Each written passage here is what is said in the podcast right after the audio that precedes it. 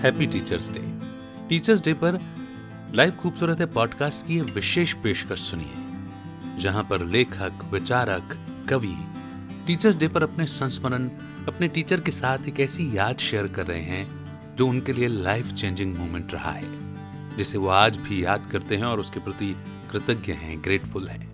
नमस्कार, मेरा नाम है अमित वाधवा, मैं हूँ आपका दोस्त और इस पॉडकास्ट का होस्ट आइए, शुरू करते हैं। नमस्कार मेरा नाम रचना चौबे है।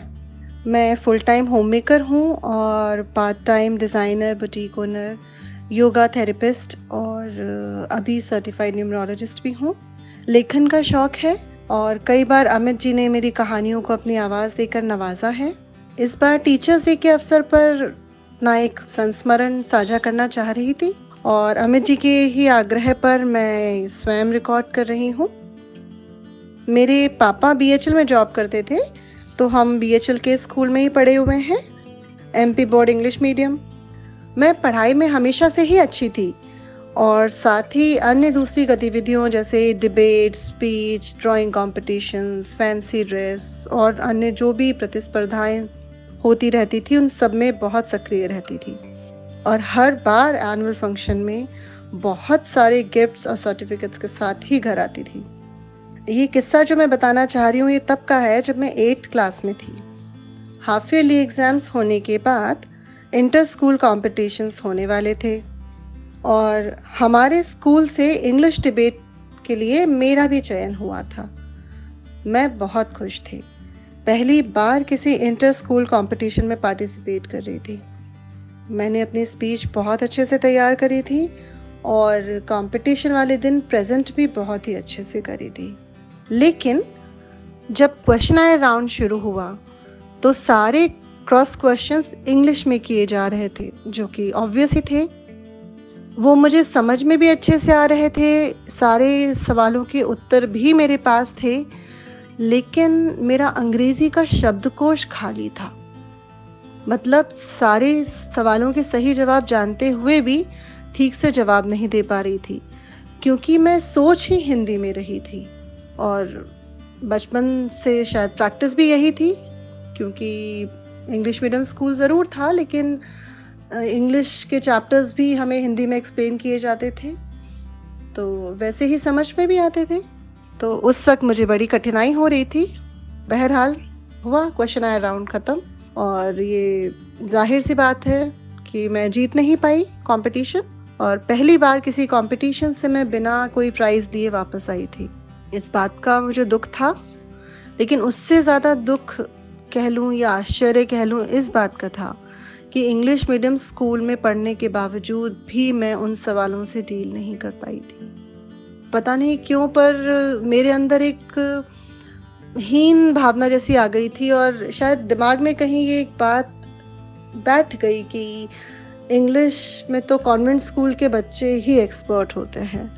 हम सिर्फ़ कहने भर को इंग्लिश मीडियम स्कूल में पढ़ रहे हैं। खैर फाइनल एग्ज़ाम्स होने के बाद मैंने पूरी कोशिश की अपने आसपास कि कोई मुझे इंग्लिश स्पीकिंग की प्रैक्टिस करवा सके।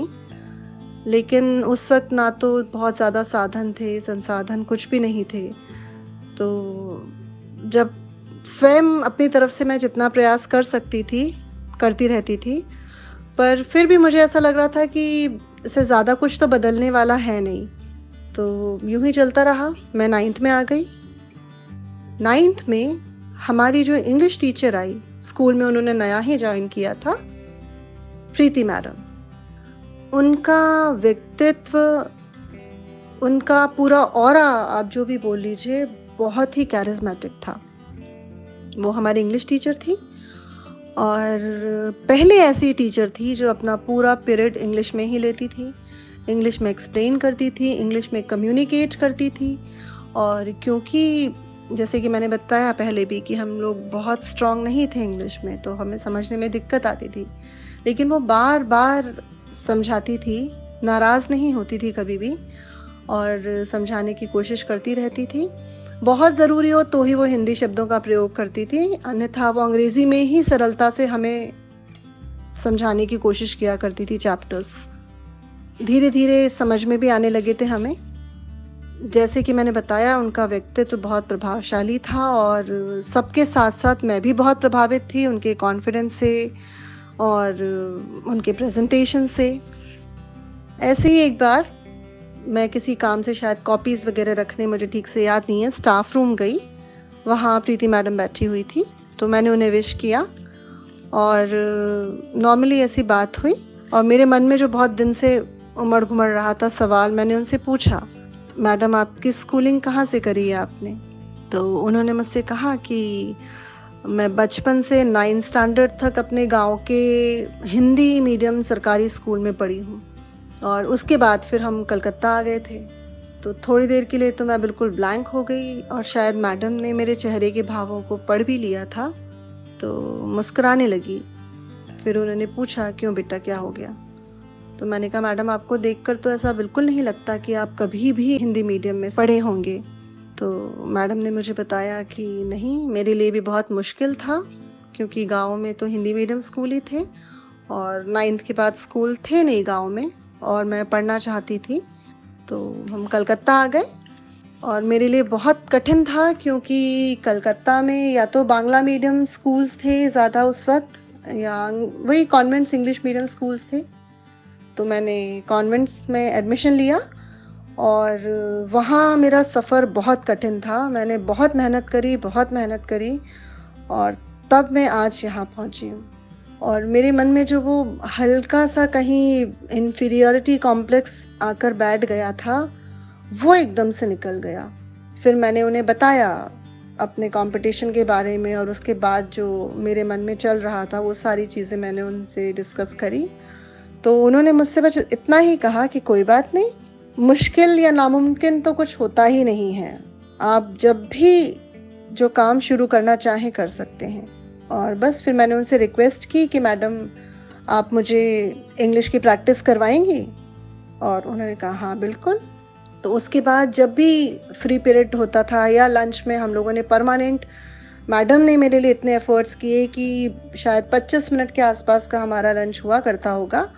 और 10 मिनट पहले वो भी अपना टिफ़िन ख़त्म कर लेती थी और मैं भी फटाफट लंच ख़त्म करके स्टाफ रूम चली जाया करती थी और वो मुझे प्रैक्टिस करवाती थी।